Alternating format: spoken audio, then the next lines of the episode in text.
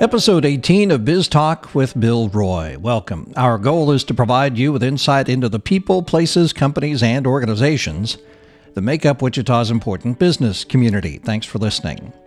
Wayne Bryan is producing artistic director of Music Theatre Wichita, but he's also a California native, a pre law graduate, a Vietnam veteran who served in the Navy, and a Broadway performer. This week, we learn a bit more about Wayne, about music theater, and we talk about what he and his folks think should happen with Century 2. But first, a couple of thoughts about the weekly edition of the Wichita Business Journal. Right here it is.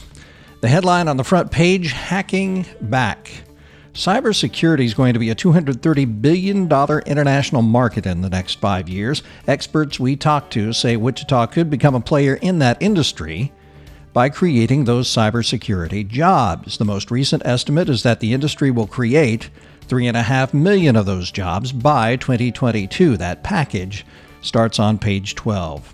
This week we spent 10 minutes with Wichita State's Vice President of Student Affairs, Teri Hall. That's on page 23.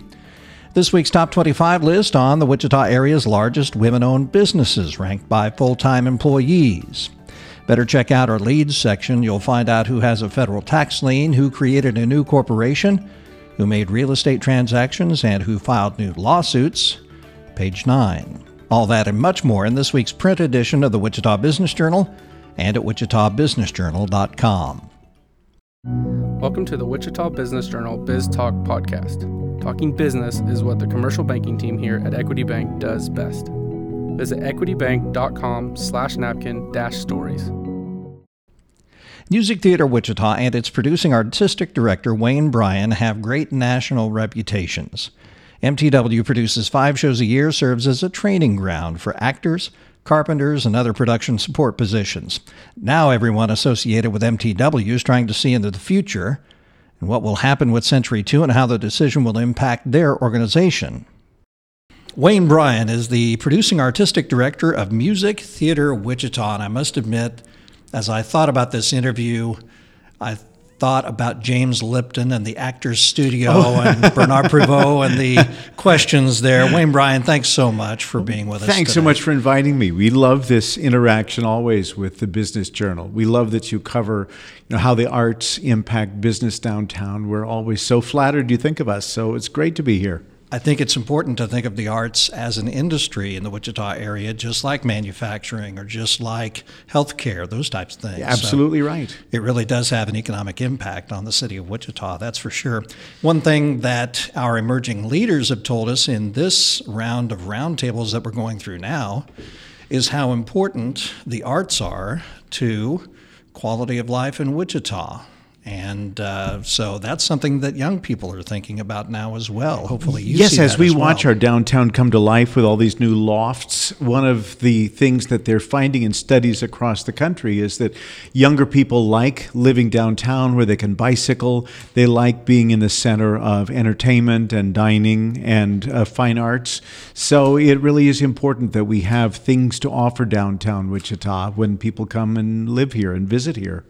I want to talk more about that. I want to talk economic impact about uh, the arts, also about Music Theater Wichita, also about obviously Century 2, the big debate now what should we do with that? And uh, obviously, you're a major stakeholder in that. But first, again, James Lipton, where were you born? I was born in Compton, California, spent my childhood in Downey, California, which is a suburb of Los Angeles. I went to college for pre law at UC Santa Barbara. Uh, I graduated from college in 1968, right before they started a lottery system. So rather than be drafted into the Vietnam War, I was uh, I chose to become a naval officer right. and spent three years in the Navy. I was stationed down in San Diego. Uh, I was overseas half the time, but when I was in San Diego, they didn't care what you did with your evenings. So I started working at the Old Globe Theater and started doing TV commercials. And I found that I was able to pursue an acting career during that Navy time that I thought was going to be three lost years. So I was very fortunate. Is that where your love of theater and your interest in theater started, or was it a little bit earlier than that? I think it was my mom letting me stay up late and watch old movies on the uh, Late Show. Uh, listeners now might have trouble remembering a time when there was not Netflix, when there wasn't DVD or Right. even VHS, where you had to wait to see what your local TV stations would show if you wanted to see Fred Astaire and Ginger Rogers or Nelson Eddy and Jeanette MacDonald, the old movie musicals they sometimes showed. And my mom was a fan of those, so she'd let me stay up and watch those. And I think that's probably where it all started. And also uh, Disney. You know, Disney has always been in the business of telling stories through movement and song that are right for characters. And uh, I think a lot of kids find their way into musical theater, especially through the Disney canon. What was your Navy experience like? Uh, I was a beach master, which meant that I worked with Navy SEALs and amphibious troops, and I was. You know, I was uh, 20 when I graduated college. I was 21 when I became a naval officer, therefore a leader of men. Right. I I had barely ever been responsible for myself, much less anything or anybody else, and to suddenly be the leader of 30 guys whose safety I was you know responsible for and weaponry and documents and all those kinds of things and be shipped out overseas and feel the weight of responsibility for them was honestly a great learning experience. And it certainly put my subsequent life in perspective because now if we're having a tech rehearsal at uh, music theater you know nobody's bombing the enemy beach. The costumes are going to fit or they're not going to fit. The scenery's working or it needs to work better. We'll fix it the best we can. The show will open on wednesday. It'll close on sunday. We'll all go on to the next thing. Nobody's life is on the line. And i think that's been a very helpful thing in my life that i early on had the uh, responsibility for other people and realized that there are, are certain things in life that are very important and other things we try to do the best we can, but you just have to let them uh, go the best they can. That's a pretty early trial by fire. For me, it was. well, tell tell me a little bit more about uh, getting involved in theater uh, during the Navy and uh, in the years after the Navy. Well, I always loved this stuff, but my folks thought it was very difficult to earn a living in the theater, so I was really discouraged. So that's why I had the pre law major Right. at Santa Barbara. In the meantime, I was playing trumpet in the marching band and I was doing forensics and debate and that kind of thing. And our band leader at UC Santa Barbara was also the musical director of the local Civic Light Opera, and they were about to do the first West Coast uh, amateur production of The Sound of Music, and they needed a Rolf, the telegram boy. Right. And I was 17, going on 18, and I did look like a Nazi. And so I uh, auditioned and got cast in that, and then somehow I just went from one show to another. And I think my love of it transcended my lack of experience and my unpolished abilities. And I just got better as I did it. And then when I got stationed in San Diego, working with the Old Globe Theater, and I sang in a nightclub, which was great for expanding my repertoire and getting used to singing in front of all sorts of different people. I started doing TV commercials uh, in San Diego while I was still in the Navy. So I got used to what the camera was like and what you had to do that was different from what you did on stage. And by the time I got out of my three years in the Navy, I had my Actors Equity Card, the Union for Stage Actors, Right. and my Screen Actors Guild card for TV and film. And I moved up to Los Angeles. I got on an episode of MASH in its first season. I'm in a coma for most of it, which is when I wake up, it's not good. But it was, uh, you know, wonderful to be a part of that. Right. And then the next year, I got seen for a Broadway show that was auditioning in Los Angeles, but it took me to New York. And somehow I was very fortunate to be in the right place and I was the right type for my time period. You know, I looked kind of friendly and next door neighbory and sort of funny, but not too grotesque. Right. So I kind of fit a, a slot that was popular in in the 70s and worked as an actor until I got invited by the Old Globe to come back as a director for a show that I'd been in in New York, Rodgers and Hart. And they were about to do it in the summer at the Old Globe, and they asked if I'd come direct it. So then I added directing to my skill set. I had done a little in college, but that was my first professional one, and it went well. So they had me back every summer for the next two years. And then a show I directed in Los Angeles, went to New York, and I just kept going back and forth from one coast to the other, trying to figure out where I was supposed to be, little realizing I was supposed to be equally distant from both of them in Wichita, Kansas. Right. And we're glad you are here. Well, you got I'm here glad. what year? 88, I took over as producer. I was a visitor here in 86. And when you look back on on your time, uh, not only as the as the producing artistic director here, but also on your performing years, what are you most proud of? Oh my goodness.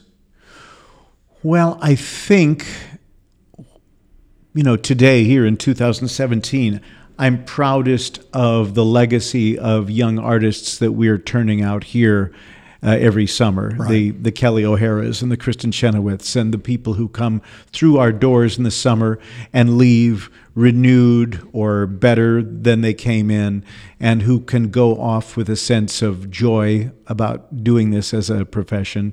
I'm proud that people come sit down in the dark every summer, Right. and after a couple hours, they emerge hopefully being elevated or just had their cares taken away for a couple of hours. I like all that positive energy that comes from talented people coming together and working on something. You've had great people come through We have. music theater and gone on to great things. What is it that music theater needs going forward if there are changes either to the existing Century 2 or uh, there's a new structure that will be built to to house music theater? Well, I mean, Century 2 has been there just about 50 years, and the forum it replaced was there for 50 years too, I understand. So, in this natural cycle, one could say, oh, well, it's time to build a new one. Or one could say, well, look at the opera houses in Europe that go on century after century, and they have some local pride in that. When the discussions first came up about the some of the inadequacies, especially for conventions, for our combined Century 2 Performing Arts and Convention Center. Some of the first thoughts were, well, let's just tear down the whole thing and start over. Unfortunately, for the performing arts groups that are in Century 2 and for the touring shows that come to town, there is no other venue in Wichita where we could all move temporarily uh, while they spent three or four years building a new complex. So that's really hard. You have to decide what your priorities are. Uh, now, my job as producing artistic director for Music Theatre Wichita is to protect Music Theatre Wichita. Right. So I have to look out for our organization. That doesn't mean we want to stop progress in any way. If there were a new performing arts facility that let us do what we do, we would be all in favor of it. We'd help raise money for it. We hope we'd be in on the planning of it since we know what that kind of facility needs to offer.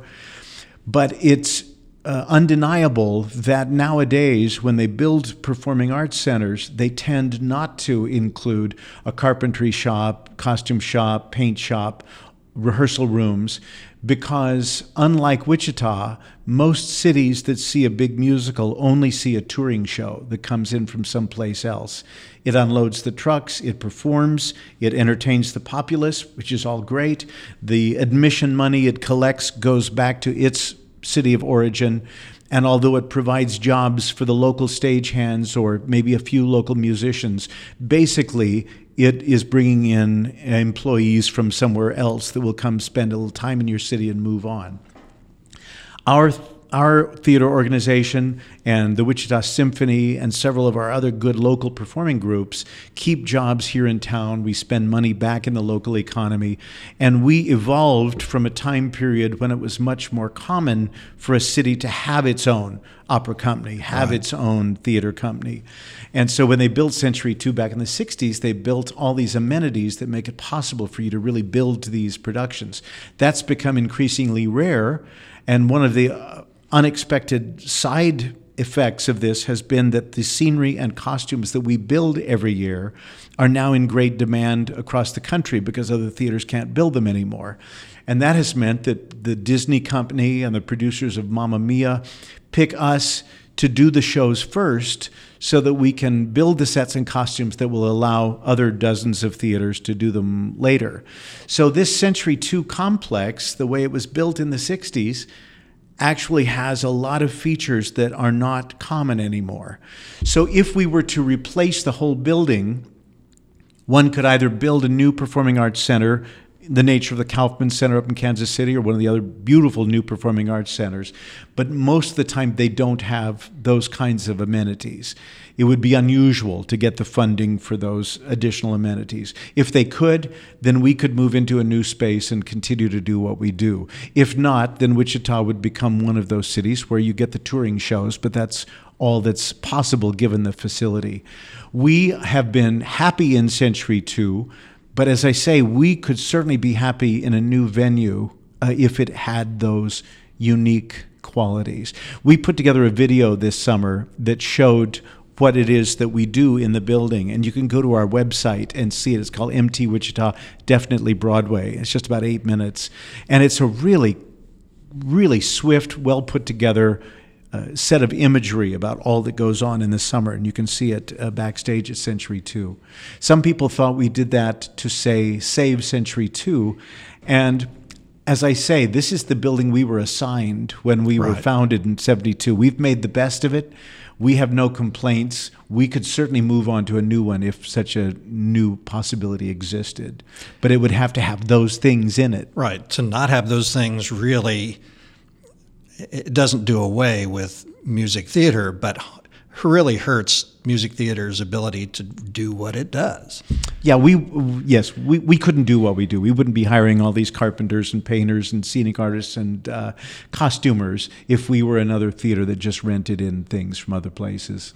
Can you survive a year, for example, if there's a if there's a year hiatus? If they have to do a good renovation, and if we could really go to our season ticket holders and say, we're very excited about what's coming up next year. We would probably spend a year planning maybe five special events, other places around town, maybe bringing in a really wonderful guest star for a concert, maybe do other unique things for one year. But even at that, I think we would probably lose a lot of our subscribers who automatically renew every year. We have about 10,000 season ticket holders, and 70 to 80% of them automatically renew for the next year the minute we finish the season. I've talked to other theaters that have had to relocate or go on hiatus for a year, and most of them have lost 50 to 60 percent of their subscribers mm. just from the lack of continuity. We would also lose our technicians who come here every year because they'd have to find someplace else to work next summer. So it's a, it's a daunting thought, but of course we do need to see what kind of progress can be made, and if there's a way to do a significant renovation inside Century 2 and make it better than ever, then we would have to do whatever we can to make that possible. How are you being a part of the process? Are you staying in constant contact with the city council and watching everything? Are they keeping you apprised of the debate? Well, most of our involvement has been when we've seen a public notice that something is going to be discussed and we go talk about it we have received their assurances that will be part of the conversation. So we hope that'll be the case. You're being very reserved here. well, it's truthful. I mean, there's a lot of factors that go in. And uh, over the past few years, some changes were made inside Century 2 that we weren't warned about or included in. And some of them have been fine, but some of them have actually been uh, impactful in terms of our ability to seat people or our ability to function. And we've brought that to the attention of the folks in charge that, you know, we we only want to continue to do what we've done. We're not asking for anything different or anything expanded. We just want to keep creating jobs and bringing people downtown and doing what we do. And it wouldn't be bad to keep us in the loop if you're going to make changes in the building because we know what works and we know what would make things easier for people. And you recognize, obviously, how important Music Theatre Wichita is to the overall economy of Wichita, to the quality of life of Wichita. Do you see that also with other um, other arts organizations. Oh, absolutely. Uh, and we're only in the summer. You know, there's a great deal that keeps people entertained here, and uh, some wonderful things at the Orpheum and the Intrust Arena, and there's a lot that's offered.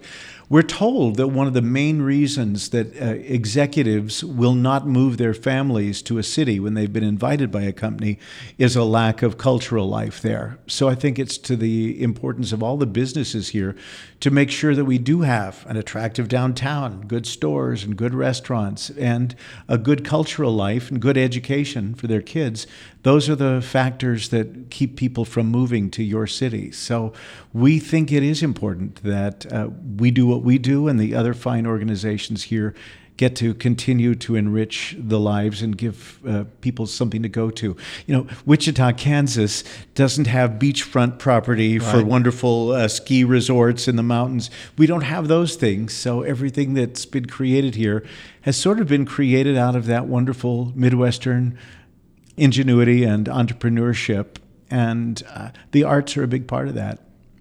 We're lucky to have Music Theater of Wichita. We are also lucky to have you, Wayne well, Bryan. Thank we you. appreciate you being here on the Biz Talk with Bill Roy podcast. We love this. And we will be talking to you more about uh, Music Theater and Century 2 and how things go down the road. Thanks again for being Thanks here. for the invitation. Wayne says that he's most proud of Music Theater's work to provide high quality entertainment to its audiences and to leave them with a positive feeling about their experience and about the community. At Equity Bank, stories of growing businesses are our favorites, so we created our own series. Visit equitybank.com slash napkin dash stories to watch the startup stories of great businesses across the Midwest. Well, that's Biz Talk with Bill Roy for this week. On behalf of the great staff of the Wichita Business Journal, thank you again for listening, and thanks once again to producer Brittany Showalter. And to our sponsor, thanks Equity Bank. Have a profitable week.